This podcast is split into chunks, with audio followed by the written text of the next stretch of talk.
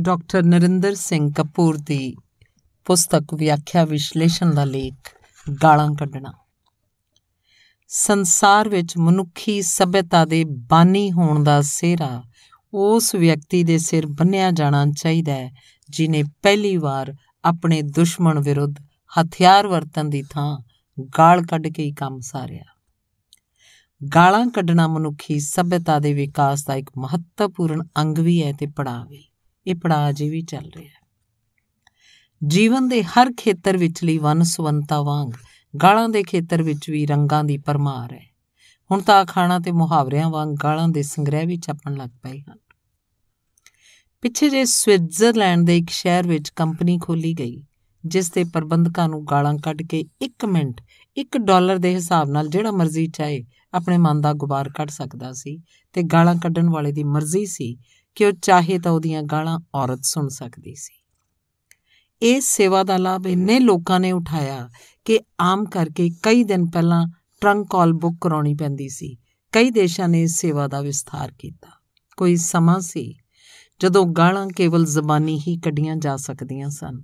ਭਾਵੇਂ ਅੱਜ ਵੀ ਇਹੀ ਢੰਗ ਸਭ ਤੋਂ ਵਧੇਰੇ ਵਰਤਿਆ ਜਾਂਦਾ ਹੈ, ਪਰ ਅਖਬਾਰਾਂ, ਰਸਾਲਿਆਂ, ਚਿੱਠੀ ਪੱਤਰਾਂ, ਟੈਲੀਫੋਨਾਂ ਆਦਿ ਦੀ ਵਰਤੋਂ ਵੀ ਇਸ ਕੰਮ ਲਈ ਕੀਤੀ ਜਾਂਦੀ ਹੈ।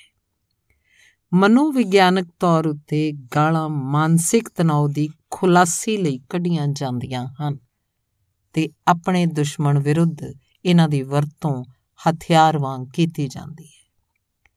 ਗਾਲਾਂ ਤੋਂ ਨਾ ਕੇਵਲ ਵਿਅਕਤੀ ਦੀ ਆਰਥਿਕ ਸਥਿਤੀ ਦਾ ਹੀ ਅਨੁਮਾਨ ਲਾਇਆ ਜਾ ਸਕਦਾ ਹੈ, ਸਗੋਂ ਦੋਹਾਂ ਵਿਅਕਤੀਆਂ ਦੇ ਆਪਸੀ ਰਿਸ਼ਤੇ ਦਾ ਅੰਦਾਜ਼ਾ ਵੀ ਲੱਗ ਜਾਂਦਾ ਹੈ। ਗਾਲਾਂ ਰਾਹੀਂ ਗਾਲਾਂ ਕੱਢਣ ਵਾਲੇ ਨੂੰ ਮਾਨਸਿਕ ਤ੍ਰਿਪਤੀ ਮਿਲਦੀ ਹੈ। ਰੋਣ ਉਪਰੰਤ ਵਾਂਗ, ਗਾਲਾਂ ਕੱਢਣ ਉਪਰੰਤ ਵੀ ਮਨ ਨੂੰ ਸ਼ਾਂਤੀ ਪ੍ਰਾਪਤ ਹੁੰਦੀ ਹੈ। ਜਿਹੜਾ ਵਿਅਕਤੀ ਇਹ ਦਾਵਾ ਕਰੇ ਕਿ ਉਹਨੇ ਕਦੇ ਗਾਲਾਂ ਨਹੀਂ ਕੱਢੀਆਂ, ਸਮਝ ਲਓ ਵਿਅਕਤੀ ਝੂਠਾ ਹੈ। ਹਰ ਕੋਈ ਗਾਲਾਂ ਕੱਢਦਾ ਹੈ। ਹਰ ਕਿਸੇ ਨੂੰ ਗਾਲਾਂ ਤੋਂ ਆਨੰਦ ਤੇ ਤ੍ਰਿਪਤੀ ਦਾ ਅਨੁਭਵ ਹੁੰਦਾ ਹੈ। ਪੁਰਸ਼ ਜਿੰਨੀਆਂ ਗਾਲਾਂ ਕੱਢਦੇ ਐ ਉਹਨਾਂ ਵਿੱਚੋਂ ਬਹੁ ਗਿਣਤੀ ਮਾਵਾਂ ਭੈਣਾਂ ਸੰਬੰਧੀ ਹੁੰਦੀਆਂ ਹਨ। ਇਹਦੇ ਦੋ ਕਾਰਨ ਹਨ। ਪਹਿਲਾ ਇਹ ਕਿ ਹਰ ਵਿਅਕਤੀ ਦੀ ਇੱਜ਼ਤ ਦਾ ਮਾਪਤੋਲ ਉਸ ਵੱਲੋਂ ਮਾਂ ਭੈਣ ਦੀ ਹਿਫਾਜ਼ਤ ਕਰ ਸਕਣ ਦੀ ਸਮਰੱਥਾ ਨਾਲ ਜੁੜਿਆ ਹੁੰਦਾ ਹੈ। ਦੂਜਾ ਇਹ ਕਿ ਗਾਲਾਂ ਕੱਢਣ ਵਾਲਾ ਵਿਅਕਤੀ ਸ਼ਬਦਾਂ ਨਾਲ ਦੂਜੇ ਦੀ ਧੀ ਭੈਣ ਦਾ ਬਲਾਤਕਾਰ ਕਰਕੇ ਉਹਦੀ ਇੱਜ਼ਤ ਨੂੰ ਮਿੱਟੀ 'ਚ ਰੋਲਣ ਦਾ ਕਾਰਜ ਨਿਭਾ ਰਿਹਾ ਹੁੰਦਾ ਹੈ। ਵਧੇਰੇ ਅਣਖੀਲਾ ਵਿਅਕਤੀ ਅਜਿਹੀਆਂ ਗਾਲਾਂ ਨੂੰ ਬਰਦਾਸ਼ਤ ਨਹੀਂ ਕਰਦਾ। ਪਰ ਘੱਟ ਅਣਖੀਲਾ ਵਿਅਕਤੀ ਅਜਿਹੀਆਂ ਗਾਲਾਂ ਨੂੰ ਕੇਵਲ ਉਸ ਸਥਿਤੀ 'ਚ ਮਹੱਤਵ ਦੇਗਾ ਜੇਕਰ ਦੂਜੇ ਲੋਕਾਂ ਦੀ ਹਾਜ਼ਰੀ 'ਚ ਗਾਲਾਂ ਕੱਢੀਆਂ ਗਈਆਂ ਹੋਣ। ਗਰੀਬ ਲੋਕਾਂ ਕੋਲ ਕਿਉਂਕਿ ਪੈਸੇ ਦੀ ਘਾਟ ਹੁੰਦੀ ਹੈ, ਉਹ ਆਪਣੀ ਇੱਜ਼ਤ ਨੂੰ ਵਧੇਰੇ ਮੁੱਲਵਾਨ ਸਮਝਦੇ ਹੈ ਤੇ ਉਹਨਾਂ ਦੀਆਂ ਬਹੁਤੀਆਂ ਲੜਾਈਆਂ ਗਾਲਾਂ ਤੋਂ ਸ਼ੁਰੂ ਹੁੰਦੀਆਂ ਹਨ। ਪੰਜਾਬੀਆਂ ਦਾ ਮੁਹਾਵਰਾ ਬੌਧਿਕ ਘੱਟ ਤੇ ਸਰੀਰਕ ਵਧੇਰੇ ਹੈ। ਇਸੇ ਲਈ ਇਹਨਾਂ ਦੀਆਂ ਗਾਲਾਂ ਵਿੱਚ ਕਾਰਜ ਦੀ ਪ੍ਰਧਾਨਤਾ ਹੁੰਦੀ ਹੈ। ਜਿਨ੍ਹਾਂ ਲੋਕਾਂ ਦਾ ਮੁਹਾਵਰਾ ਬੌਧਿਕ ਹੋਵੇ, ਉਹਨਾਂ ਦੀਆਂ ਗਾਲਾਂ ਵਿੱਚ ਬਾਰੀਕੀ ਆ ਜਾਂਦੀ ਹੈ। ਪੰਜਾਬੀਆਂ ਦੀਆਂ ਗਾਲਾਂ ਸਪਸ਼ਟ, ਸਿੱਧੀਆਂ ਤੇ ਔਰਤਾਂ ਦੇ ਲੱਕ ਤੋਂ ਥਲਵੇਂ ਭਾਗ ਨਾਲ ਸੰਬੰਧ ਰੱਖਦੀਆਂ ਹਨ। ਰਿਸ਼ਤੇਦਾਰਾਂ ਵਿਚਕਾਰ ਗਾਲਾਂ ਵਿੱਚ ਜਾਨਵਰਾਂ ਦੇ ਨਾਵਾਂ ਦੀ ਵਧੇਰੇ ਵਰਤੋਂ ਕੀਤੀ ਜਾਂਦੀ ਹੈ। ਕਿਉਂਕਿ ਉਦੇਸ਼ ਇਹ ਸਿੱਧ ਕਰਨਾ ਹੁੰਦਾ ਹੈ ਕਿ ਦੂਜੀ ਧਿਰ ਦਾ ਵਤੀਰਾ ਅਣਮਨੁੱਖੀ ਹੈ। ਪਿੰਡਾਂ ਵਿੱਚ ਕਿਉਂਕਿ ਘਰਾਂ ਵਿੱਚ ਜਾਨਵਰ ਰੱਖੇ ਜਾਂਦੇ ਹਨ, ਅਰਥਾਤ ਜਾਨਵਰ ਪਿੰਡੂ ਜੀਵਨ ਦਾ ਭਾਗ ਹਨ, ਇਸੇ ਲਈ ਉਹਨਾਂ ਦੀਆਂ ਗਾਲਾਂ ਵਿੱਚ ਔਰਤ ਦੇ ਅੰਗਾਂ ਤੇ ਜਾਨਵਰਾਂ ਦੇ ਨਾਵਾਂ ਹਰਕਤਾਂ ਦੀ ਖੁੱਲੀ ਵਰਤੋਂ ਹੁੰਦੀ ਹੈ। ਮਜਬੂਰ ਹੋ ਕੇ ਜਿਹੜੀਆਂ ਗਾਲਾਂ ਕੱਢੀਆਂ ਜਾਂਦੀਆਂ ਹਨ ਉਹ ਆਪਣਾ ਅਸਰ ਤਾਂ ਹੀ ਕਰਦੀਆਂ ਹਨ, ਜੇ ਉਹ ਮਾਂ ਬੋਲੀ 'ਚ ਹੋਣ। ਦੂਜੀ ਬੋਲੀ 'ਚ ਕੱਢੀ ਗਈ ਗਾਲ ਖੁੰਡੇ ਹਥਿਆਰ ਵਾਂਗ ਹੁੰਦੀ ਹੈ।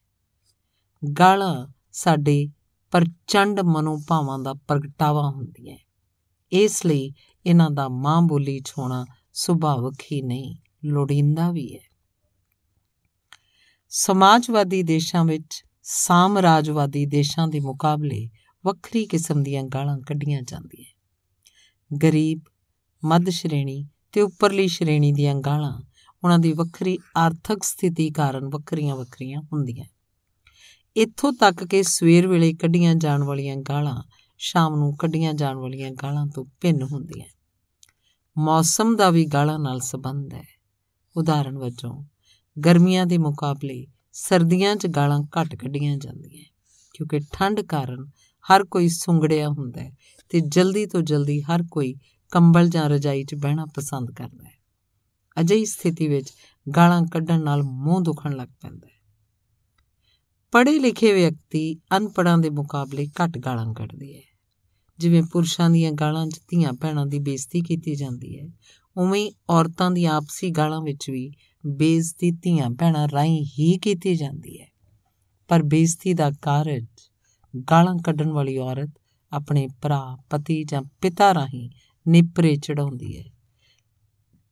ਉਦਾਹਰਣ ਵਜੋਂ, ਇੱਕ ਔਰਤ ਦੂਜੀ ਨੂੰ ਗਾਲ ਕੱਢਦੀ ਹੈ, ਤੇਰੀ ਧੀ ਨੂੰ ਮੇਰਾ ਭਰਾ ਕਰ ਲਵੇ। ਔਰਤਾਂ ਦੀਆਂ ਗਾਲਾਂ 'ਚ ਨੰਗੇਜ਼ ਵਧੇਰੇ ਹੁੰਦਾ ਜਦਕਿ ਪੁਰਸ਼ਾਂ ਦੀਆਂ ਗਾਲਾਂ 'ਚ ਨਿਸ਼ੰਗਤਾ ਭਾਰੂ ਹੁੰਦੀ ਹੈ। ਨੀਵੇਂ ਤਬਕੇ ਦੀਆਂ ਔਰਤਾਂ ਇੱਕ ਸਾਹ 'ਚ 10-10 ਗਾਲਾਂ ਕੱਢ ਸਕਦੀਆਂ ਉਹਨਾਂ ਦੀਆਂ ਗਾਲਾਂ ਨੂੰ ਜੇ ਅਮਲੀ ਰੂਪ ਦੇ ਦਿੱਤਾ ਜਾਏ, ਤਾਂ ਕੋਈ ਪੁਰਸ਼ ਮਿਲਾਪ ਜਾਂ ਬਲਾਤਕਾਰ ਦੇ ਪੱਖੋਂ ਵਿਲਾ ਨਾ ਰਹੇ।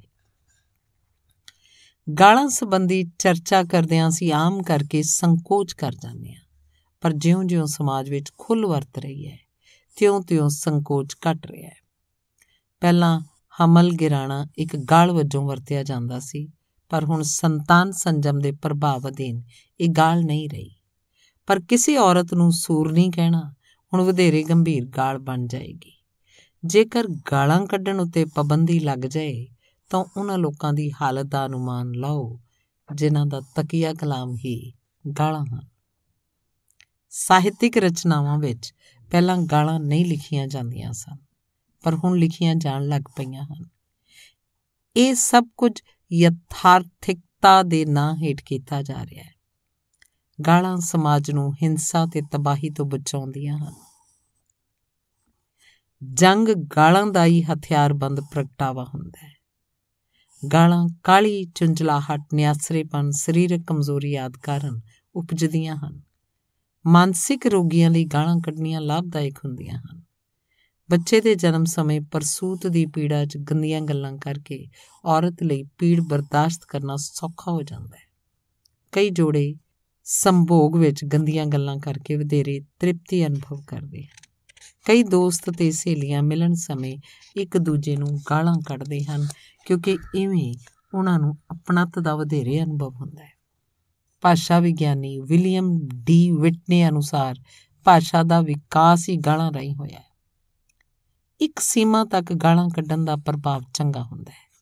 ਪਰ ਲਗਾਤਾਰ ਗਾਲਾਂ ਕੱਢਦੇ ਰਹਿਣਾ ਮਾਨਸਿਕ ਰੋਗ ਵੱਲ ਇਸ਼ਾਰਾ ਸਮਝਿਆ ਜਾਣਾ ਚਾਹੀਦਾ ਹੈ। ਨਿਰਸੰਦੇਹ ਗਾਲਾਂ ਮਨੁੱਖੀ ਅਨੁਭਵ ਦੀ ਪ੍ਰਚੰਡਤਾ ਦਾ ਪ੍ਰਗਟਾਵਾ ਕਰਦੀਆਂ ਹਨ। ਭਾਰੇ ਜੁੱਸੇ ਵਾਲੇ ਭਾਰੀਆਂ ਗਾਲਾਂ ਕੱਢਦੇ ਆ ਕਮਜ਼ੋਰ ਲੋਕ ਕਮਜ਼ੋਰ ਗਾਲਾਂ ਕੱਢਦੇ ਆ ਬਲੱਡ ਪ੍ਰੈਸ਼ਰ ਜਾਂ ਦਿਲ ਦੀ ਬਿਮਾਰੀ ਵਾਲੇ ਮਰੀਜ਼ ਨੂੰ ਗਾਲਾਂ ਤੋਂ ਸੰਕੋਚ ਹੀ ਕਰਨਾ ਚਾਹੀਦਾ ਹੈ, ਕਿਉਂਕਿ ਉਹ ਇਹਨਾਂ ਦੇ ਕੱਢਣ 'ਚ ਲੋੜ ਨਾਲੋਂ ਵਧੇਰੇ ਸ਼ਕਤੀ ਲਾ ਦਿੰਦਾ ਹੈ।